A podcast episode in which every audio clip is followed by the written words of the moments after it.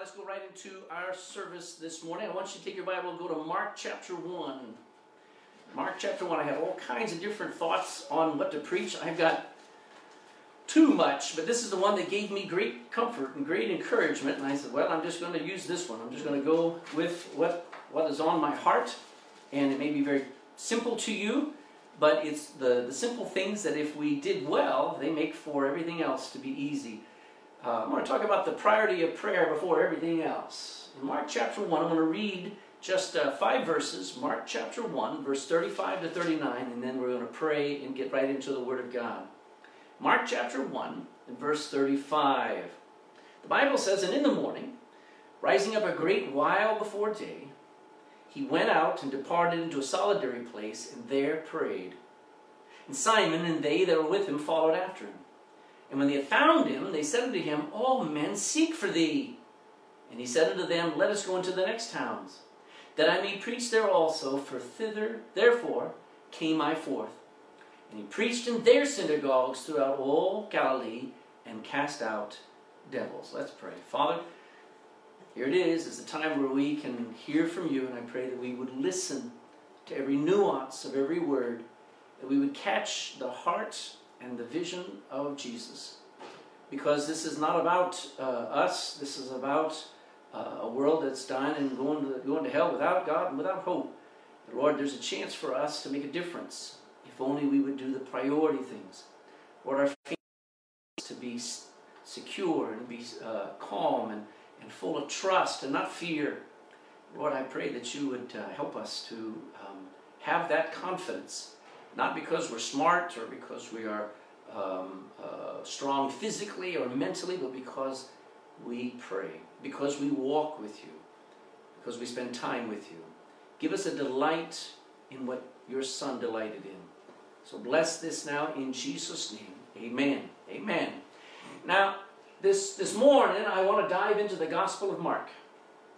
Now, normally we do that on a Sunday night, but this one really, really blessed me because Uh, I want to watch Jesus and uh, watch him as he does the most important thing that you're supposed to do in times of great need and trouble, and that is to pray. Now, there are three things that every one of us need to be doing during this lockdown. Three. If you do them, you can do anything. Number one, you need to read through your Bible. You need to read through your Bible. If you read four chapters a day, you could read through the entire New Testament in less than three months.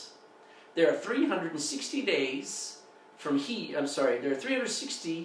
Uh, uh, well, let me just let me just uh, hold that for a minute. There, there, there, there's enough time to in the next three months to do the entire New Testament and finish that. If you've never read your Bible, at least you get the New Testament done in just three three months of lockdown. Hopefully, it won't take that long. But uh, secondly, serve our families. I mean, we're we're stuck with them. We're we're here with them. Uh, God called us to be servants. Now, we've been busy taking care of our, our employer. We've been taking care of customers. We've been taking care of bills. Boy, uh, I'd like to become a better servant at home. So the second thing we ought to do is spend time with and listen to and hold and serve one another. You may not be able to hold other people, be able to hug them, be able to have coffee with them, but have coffee with your wife. Uh, have time with your kids. And Uh, Make their joy your entire purpose. And the last thing, and the most important thing you need to be doing during this time of lockdown is praying. You say, well, prayer is such a wasted effort. I mean, it's such a mechanical effort. It's not a mechanical effort, not according to Jesus Christ. So, um, uh, pray is what we're going to talk about this morning. You're going to see, uh, uh, uh, the truth is, you're, you're going to Um, uh, Jesus, you're gonna you're gonna see here in a moment, Jesus of all people showing us that the, that prayer is the one thing that we must do. Now, yeah, you can do a lot more. I mean, there are things you can you can study your Bible, you can uh, write notes uh, on your Bible study, you can you can do courses, all of those things. You ought to do a lot of things during this lockdown. But those three things, you do those three things, you will be ahead of the game. So Jesus shows prayer is the one thing we all must do before we do anything else. So. Uh, let's get into some background here. In Mark chapter one, in every city and village that Jesus went to, there were great needs. Lots of needs. Um, uh, there were health needs, mental needs, emotional needs. There were physical needs. But he was well known for all the impossible situations he could just speak into and he could fix. He was able to touch and heal lepers. He straightened and restored men's withered hands. He raised young and old from the grave. He dismissed every demonic spirit that was imprisoning countless numbers of people. So it, obviously crowds would, would constantly gather around him, and they would bring their biggest problems to him. That's not a bad thing. People come to God with problems, and that's not a bad thing at all. Uh, and in the midst of all that activity, Jesus does something that is the key to meeting all of those people's needs. He asks his Father for help.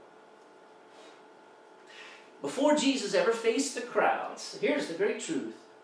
See, before Jesus ever faced those crowds, or any problem in this life, he faced his Father in dependent prayer. That's what he did. Not because he was weak, but because he's our example. In everything Jesus did, he showed us how we are to act and react. He did not rush off and just take care of people. He rushed off and made sure he spent time with his Father. So, back there in Mark chapter one, if you will, look at verse thirty-five. I want to point out some things from the scripture. Verse thirty-five says, "And in the morning, rising up," watch these words, "a great while before day." You know, the first thing in the morning here was a priority to Jesus. A great while before day means it was before dawn. It was still dark outside. When people were normally asleep, Jesus got up and went outside to pray. That was a common thing with God's people throughout history. In Genesis chapter nineteen, Abraham got up early in the morning to the place where he stood before the Lord. He got up before anybody else. Uh, Proverbs chapter thirty-one tells about a woman. She's called the virtuous woman. She's very, she's, she's, uh, worth the world. Uh, she gets up early. She takes, she makes sure that all of her servants are taken care of. She takes care of everyone in the house uh, early in the morning, and she takes care of her walk with God. That makes her a very special kind of woman. Go ahead. Okay, thank you. Then, um, uh, let's see. I'm going to turn this off here. I thought it was off. Then, um, in Psalm five, go to Psalm five. I'll show you this. David, great king, busy king as he was, uh, all kinds of situations going on, whirling around his, his life. Psalm five and verse one. It says, "Give ear to my words, O Lord, consider my meditation." So God knows what you're saying, and he knows what you're thinking. And he says, "Hear me." Verse two. "Hearken to the voice of my cry." So he's not just talking, he's talking heart to heart. "Hear the voice of my cry, my King." Isn't that funny? One king talking to the King. "And my God, for unto thee will I pray. My voice shalt thou hear." When? In the morning. "O Lord, in the morning will I direct my prayer unto thee, and I will look up." If you ever spend time in the morning praying, after you pray, you won't be looking down, you won't be discouraged. You start off low, and God will bring you high. So the first thing in the morning. Obviously, timing is everything. Uh, Jesus did not have an alarm clock. He had absolute self-discipline. He didn't wait to be pushed to pray. He didn't, even, didn't need emergencies to force him to pray. He had a sense of anticipation. Go to Psalm sixty-three.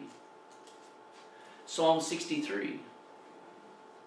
I know what it's like to have anticipation where you got to get up at a certain time. Uh, you know, whenever I've had to be at the airport at like at five in the morning or five thirty, you set the alarm for four, and your body still wakes up at three thirty. At least mine does. It's just that thing of anticipation. Psalm sixty-three and verse one. Notice what this is. This is uh, a psalm of David when he was in the wilderness of Judah running for his life. And he says, "O God, thou art my God. Early will I seek thee. My soul thirsteth for thee. My flesh longeth for thee in a dry and thirsty land where no water is, to see thy power and thy glory as I have seen thee in the sanctuary. Because thy loving kindness is better than life. My lips shall praise thee." So what has he got? He's got some anticipation. So why did he get up so early? Why did he get up a great while? It didn't say just before dawn. It said a great while before uh, the day. It's because it was going to take a while to pray. Always does. Prayer shouldn't be over quickly any more than a walk with your wife or your children should be. Now right now you may be able to walk from the sitting room to the kitchen and to, uh, uh, to the backyard and back, and it's over. But you know, if you ever get a chance to go for a walk, I bet if we ever got let out of our houses and were allowed to do what we wanted to do again like, we're, like we used to, we'd take a nice long walk together, wouldn't we? Well, that's how we ought to make time for God. Make time. Listen to God's promise. I'm going to read, uh, go to Proverbs chapter eight. Proverbs chapter eight and verse seventeen. Just the first part of that verse. Proverbs eight, this is a keeper. This is one of those good verses you need to hold on to. Proverbs chapter eight and verse seventeen.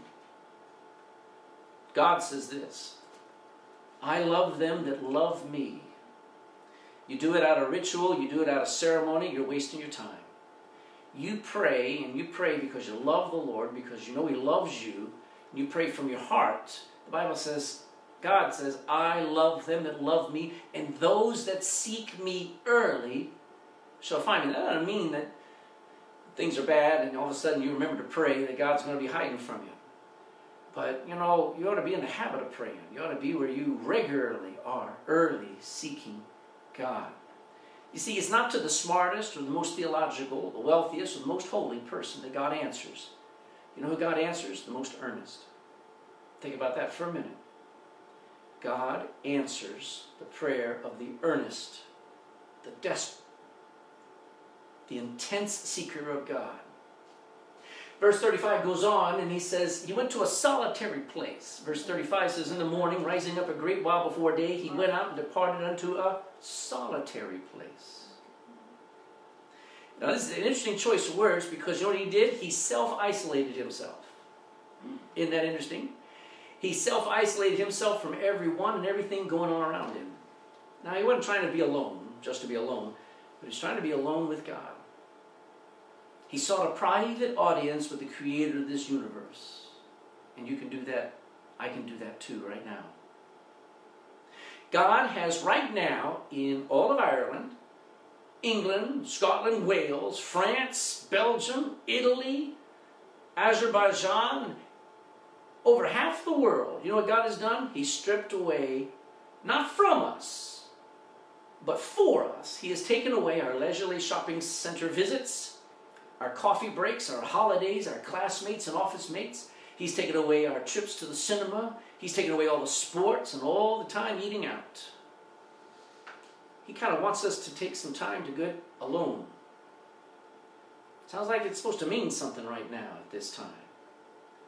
We're in a solitary place where maybe you are alone. And I, I feel for you. I understand. But that's not a bad place to be. Not if you're trying to, if you're going to use that as a place to get with God. Because the next part of the verse says this. Look at the last three words of verse thirty-five. Mark one thirty-five. And there he prayed. That's where Jesus prayed. Didn't pray out in the big crowds. And it's not bad to be called upon to pray in the crowd. But this was where Jesus really prayed. What a thought. The Son of God prayed. What does it mean he prayed? Well, it means he talked to God as the one in charge. You got to realize God is the one that's in charge of this. It wasn't China. It wasn't uh, some secret lab, or it wasn't some government official, or it wasn't some uh, evolutionary uh, tragedy, folks. This is God. And he's the one that can, that, he's the only one that can do something about this. Now, yeah, we may develop an immunity, uh, but our world is never the same every time something like this happens. He talked to the one who's in charge. He talked to God as his Father. Look in Mark chapter fourteen and verse thirty-six. Look at, that, look at a very interesting word that Jesus uses when he's talking to God. Mark chapter fourteen and verse thirty-six. Jesus is in the Garden of Gethsemane, and I'll give you one guess what he's doing. He is praying. Mark chapter fourteen, verse thirty-six, and he said, well, look at verse thirty-five. And he went forward a little and fell on the ground, and he prayed that if it were possible, the hour might pass from him.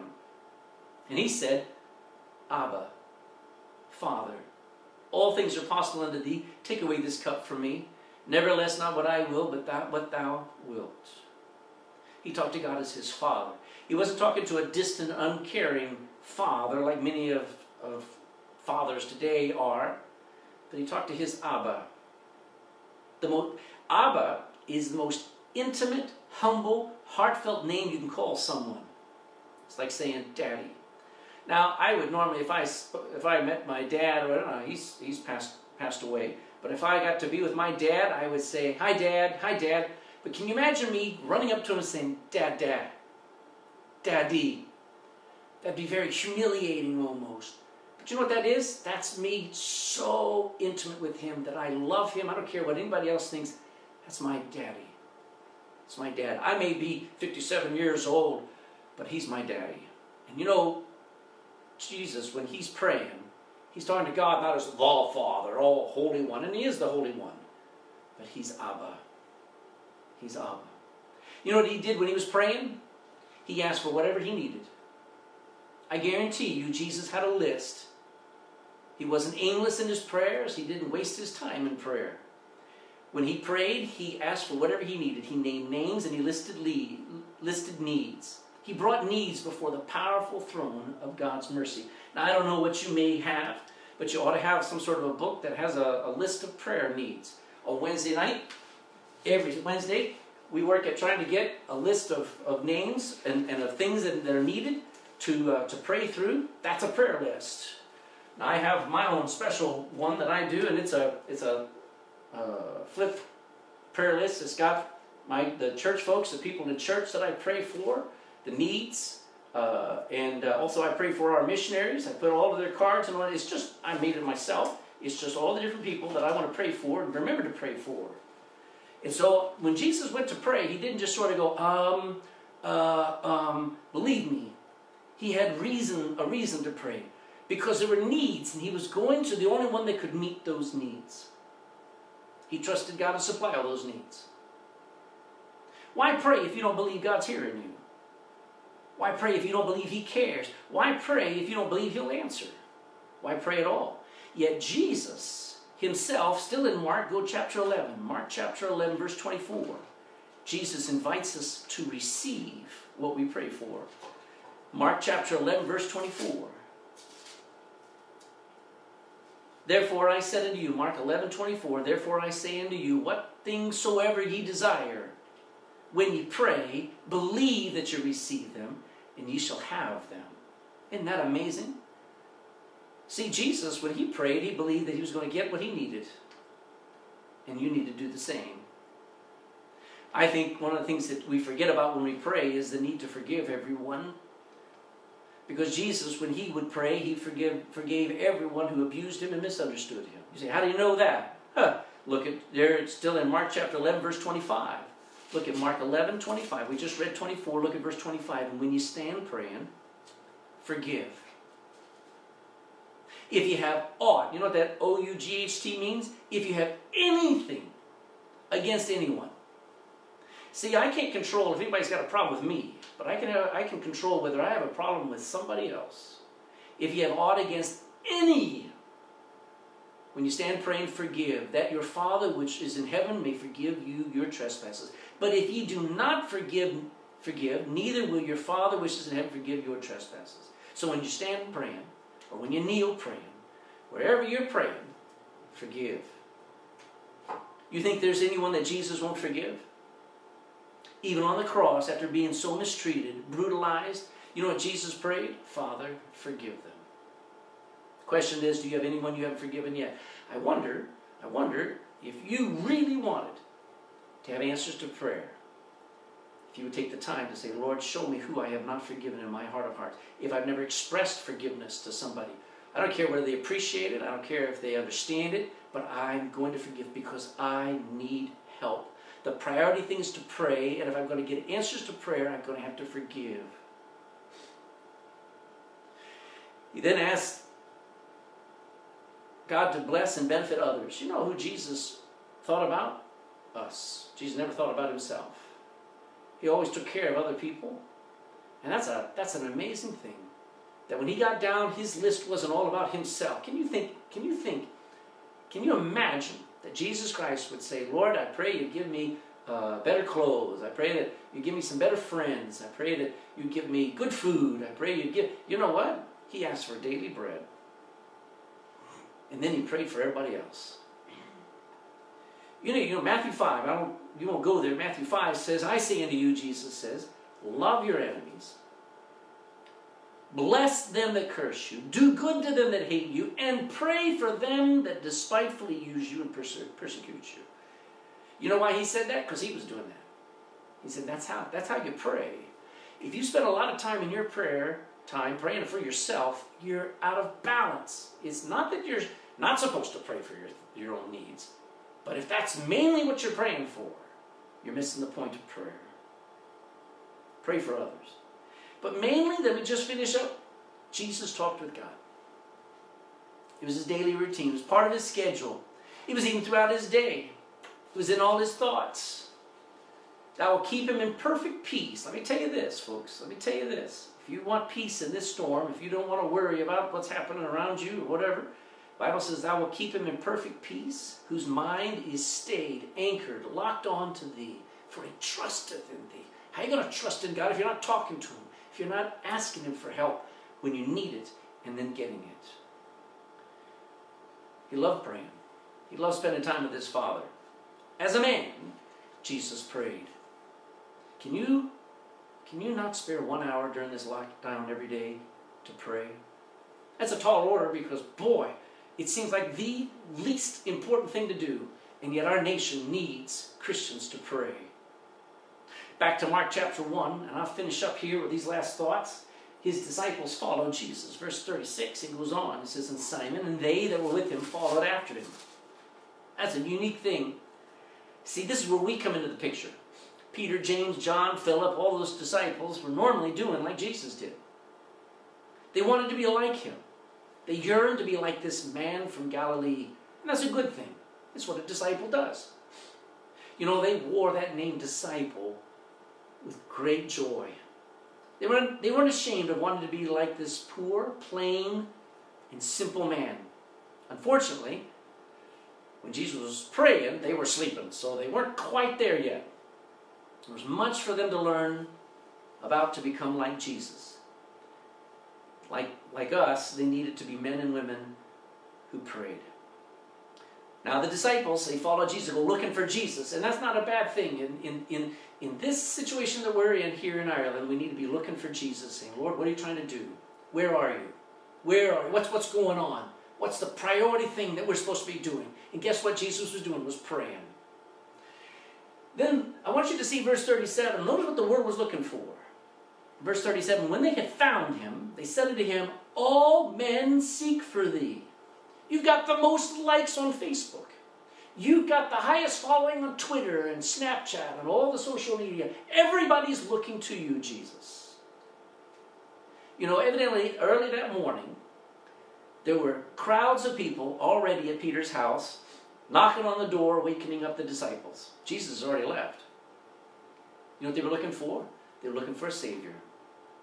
But not the kind of Savior they needed. They were looking for a, a helper, a miracle worker, someone who would take care of all of their problems, heal their sicknesses, and get rid of their troubles. Kind of like today, people will only look for a God who will fix their loneliness, or take care of their bills, or um, fix their children. No, the disciples, now when they got out of bed, they were looking for Jesus that early hour. And, and honestly, they didn't want to deal with these people. They could heal. Jesus had given them power to heal and to, and, and to um, help. But they didn't want that ministry load, not that early in the morning. They wanted Jesus to take care of that thing. So when they found him, now he wasn't too far away, Jesus ignores the expectation of that entire crowd. They're back at the house. You know what Jesus says? I want you to see in verse thirty-eight. Seven again, and when they had found him, they said to him, all men seek for thee. They're all looking for help, God. Every Jesus, they're looking for you. And then verse thirty-eight, and he said to them, we need to go to the next town. I've already spent enough time here. We need, let us go into the next towns that I may preach there also, for therefore came I forth. Hmm. Jesus ignores the expectation of that of those people. A lot of times there are a lot of things that Jesus ignores in our life. And don't get upset at him. We've got things out of balance. And when we're expecting to have life as usual, and the Lord ignores our expectations, it's for our benefit. He's trying to teach the bigger deal, the bigger thing. Then here's the great point. Jesus showed that the world needs what I'm doing right now. The world needs preaching. Verse thirty-eight, verse thirty-nine, Jesus, it says, let us go into the next towns, that I may preach there also. Circle that word, preach there also. For therefore came I forth, and he preached in their synagogues throughout all of Galilee, and he cast out devils. It's funny. Think about this for a minute. Look up and, and, and, and think about this for a second. The thing that everyone thinks they can do without, Jesus said we need the most of. You know, you'll listen to uh, uh, Leo Varadkar, and you listen to every government. You know, the last group that they'll ever mention that is a necessary um, uh, uh, industry or a necessary operating uh, company or whatever is a church. The, the least important person in all of the, this uh, uh, virus and all of this problem is a preacher. Isn't that kind of funny? It's funny now how that now biblical churches are closed. You know what people are getting? They're getting a taste of what it's going to be like when they won't be able to hear Bible preaching anymore at all, when we Christians are all gone. Do you know what good preaching is? It's telling God's side of the story. You see, everybody wants, you know, to be told it's going to be fine. Everybody wants to be told that um, this is not a big problem. Everybody wants to be told how we're going to get money in our pocket and we're going to get through this. Everybody wants to be comforted. Everybody wants to be made happy. Everybody wants to just sit down and have, have more Netflix videos coming out the wazoo. But you know what this world needs? It needs preaching. It needs someone who will tell God's side of the story. Someone who will tell the truth about life and marriage and love and child rearing and work and play. Tell the truth about sin and death and hell and heaven. You know what preaching is? Preaching is explaining all the things we cannot see. You get a doctor on there and a nurse or some uh, high medical official trying to explain what a virus is. Things we cannot see and how dangerous it is. Let me tell you, there's some things we can't see that are powerful. Like God. Like the Holy Spirit. Like, like demons and devils. And there's something eternal that only, only the Bible can tell you about and a gospel preacher will tell you about, and that's your soul. That thing that you give the least amount of attention to. And that's what a gospel preacher will tell you about, is your soul and how valuable it is to God. Preaching is the exposing of, of the sins of politicians and stars. We got too complacent, wouldn't you agree? We got too complacent with the movie stars telling us how to be moral when their lives are the most wicked thing imaginable. Preaching is when you call upon grown men to humble themselves before God and repent of their sin. Preaching is the public honoring and worship of the living Son of God, Jesus Christ. You know how few preachers there are? It's getting fewer and fewer. You know, when you go to most churches, you know what they honor? People. They make you feel good. I'd like to honor and worship the Lord Jesus. Real preaching denies the whims and the carnal desires of people. You know, if uh, we're in the Western world, we sit on nice chairs, we sit in nice warm houses and nice warm church facilities. What if God continued to take all this away and we were back on dirt? Would we still worship God? Believe me, more than ever, preaching is needed. Jesus didn't say and heal all those people and just keep healing, keep taking care. He says, I got to go and preach. I've already prayed. It's time to go preach. And guess what? The results follow. Look at the end of verse thirty-nine. He went throughout all Galilee and he cast out devils. Do you know, believing God's, hearing and believing God's truth will bring great results. It'll defeat the devil's work everywhere. I think our world has been infested with demonic work. I could go on for an hour trying to show you where the devil is in the detail of everything going on. He's, he's been working in our schools. He's been shoving uh, uh, wicked teaching onto the, onto the hearts and the minds and the lives of five, six, seven-year-olds. He's been undoing every thought of morality and, and, and righteousness, the death, and it, it's time that, that this got undone. And this lockdown could be that time if preaching would go forth. You know, uh, some people, some marriages could get back together. Some addictions could be finally defeated because you can't go down and you can't get your fix and you can't get your bottle. Because you don't have any money. I, I wish the government wouldn't just hand out all this money. People need to sit and just spend some time with God and humble themselves and ask God, God, help me. instead of my bottle. You know what? You know what? God's able to roll back every disease. It's no problem for God. He brought this in. You know, in Egypt, God brought in plague after plague after plague across all the land. And he'd wait for Moses to pray. And then when Moses prayed, God would drive that plague out to the ocean or out over across the sea. He, he just, he'd drive it out of the land again. Now, don't you claim God's protection. Too many people are claiming every verse they can in the Bible. Well, God's going to protect me. God's going to protect me. Well, I hope he does. But don't you claim that protection when you spend no time with God yourself. When you spend no time crying out for help and protection. The very God of heaven will take care of those who trust him. And I'll tell you this, you don't have to understand God to, to, to trust him. I've never understood a doctor when he's trying to explain what he's got to do, but I trust him, usually. hmm. First Corinthians chapter one, best of all, it tells this. Go to that. You're, we're finished in Mark. Go to First Corinthians chapter one. First Corinthians chapter one, best of all, you know what preaching does? See, praying doesn't do it. Church doesn't do it. Baptism doesn't do it. Preaching saves souls. That's why Jesus went from town to town preaching. He had been praying so he could preach so that people get converted. First Corinthians chapter one, look at verse seventeen. The Bible says, Christ sent me, this is Paul saying, Christ sent me not to baptize. Good night. John was sent to baptize. I was sent to preach the gospel. Not with wisdom of words. I don't sound smart. I don't sound good. Lest the cross of Christ should be made of none effect. Now, some people get upset at my style. I don't know what my style is. I'm going to tell you this. Don't listen to my style. Listen to the cross. If somebody comes up and he's so good speaking and so good talking, he's got all the technology, you'll miss the cross. Not with the wisdom of words, lest the cross of Christ should be made of none effect. Verse eighteen, for the preaching of the cross to them that perish is always going to be foolishness. But to us which are saved, it is the power of God.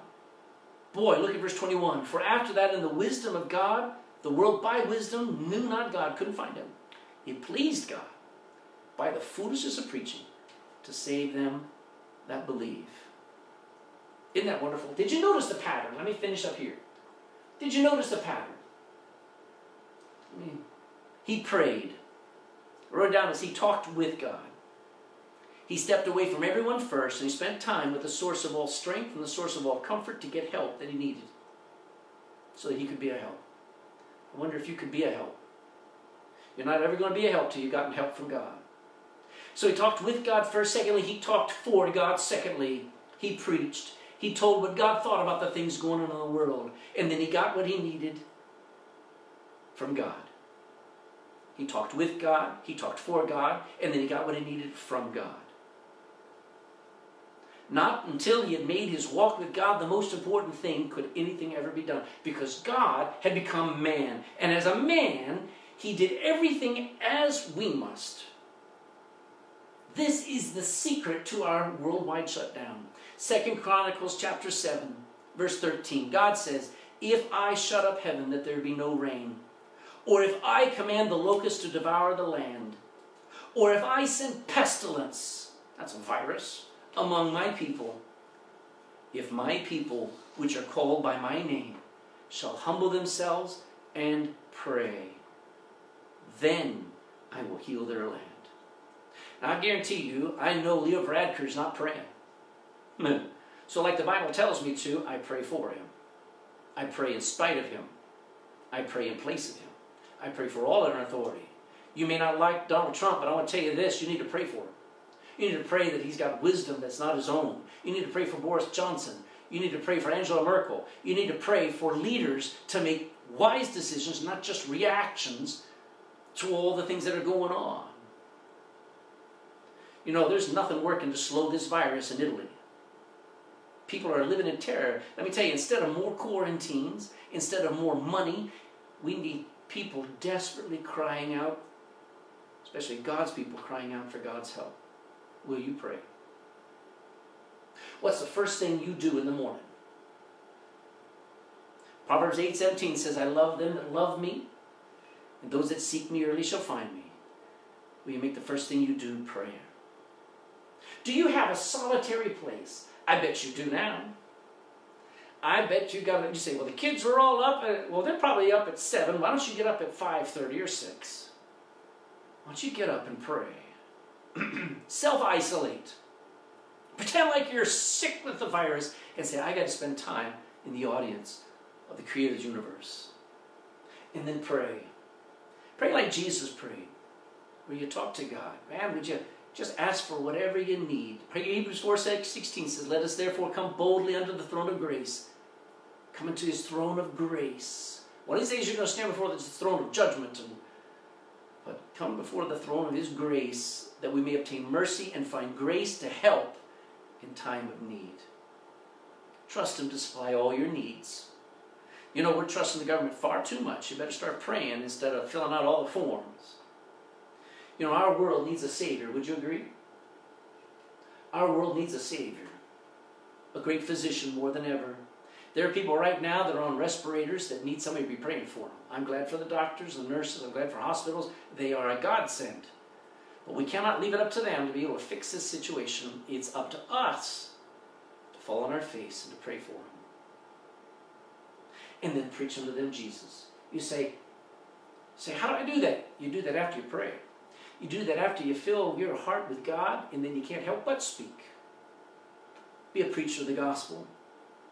Tell the world the truth about this is God trying to wake us up. You know, some people are saying it. I'm watching people say it more and more. Amen. But don't you let movie stars and don't let uh, uh, other people that you say it. Say, this is God trying to wake up our world, and he's, he's awakened me.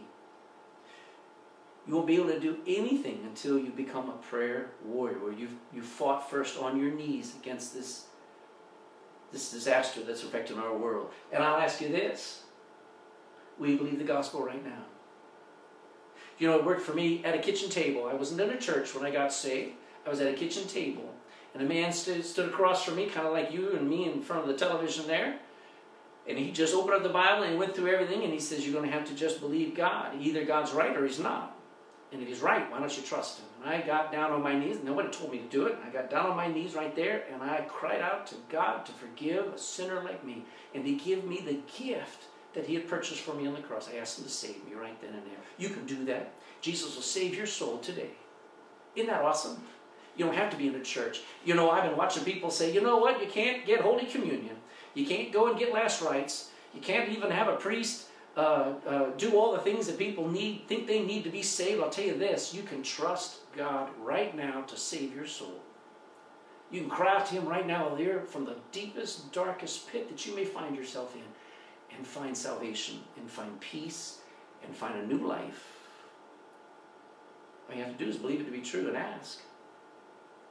I'd like to pray for our nation. I really would. I'd like to see God do something with our nation. I'd like God to protect our nation. We need to pray for our, our health workers. Uh, more and more of those people are getting sick, just trying to deal with this thing, and they're bringing in volunteers. Praise God for volunteers. But we need to pray. So as I pray, I'm also going to pray for you.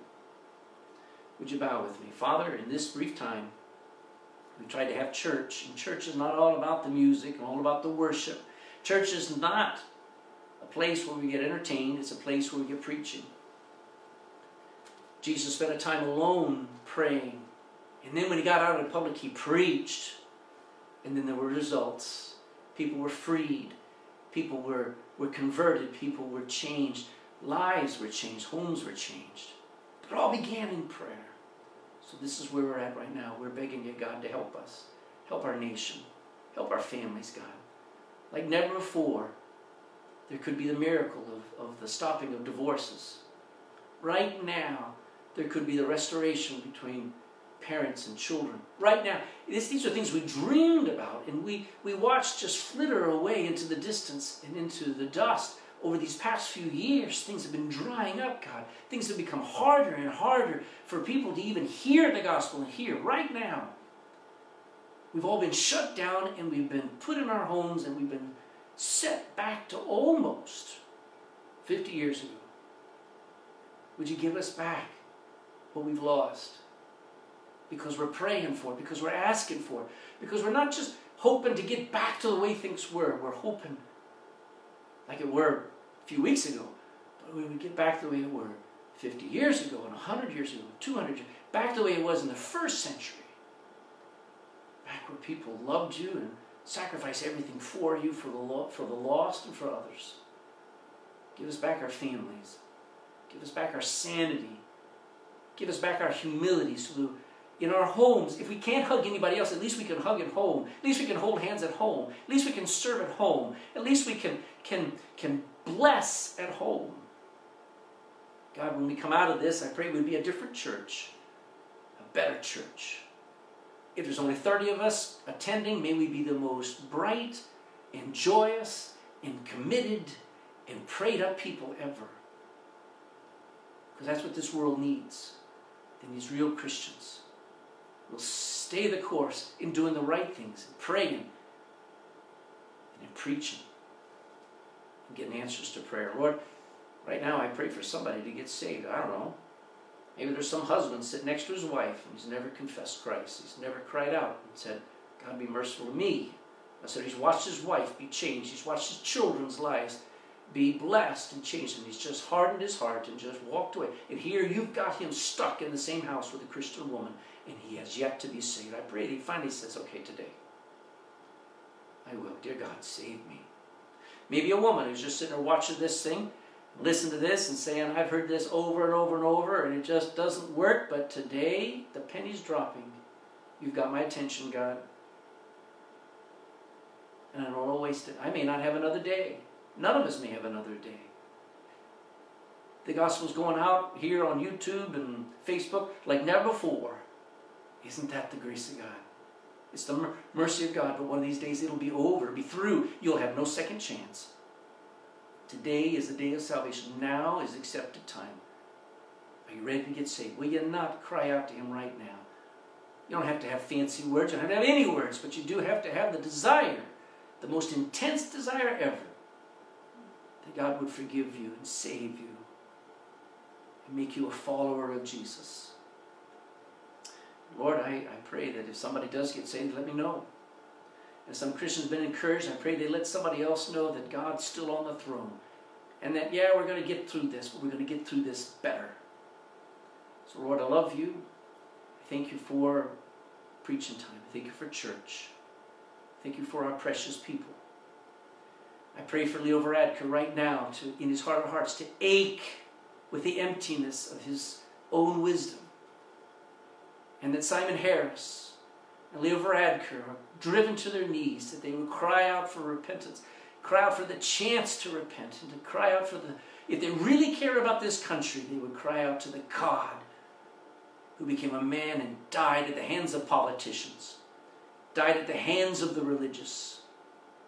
And they cry out for forgiveness, they cry out for the deliverance of this nation from the pestilence that's ravaging other countries like Italy and elsewhere.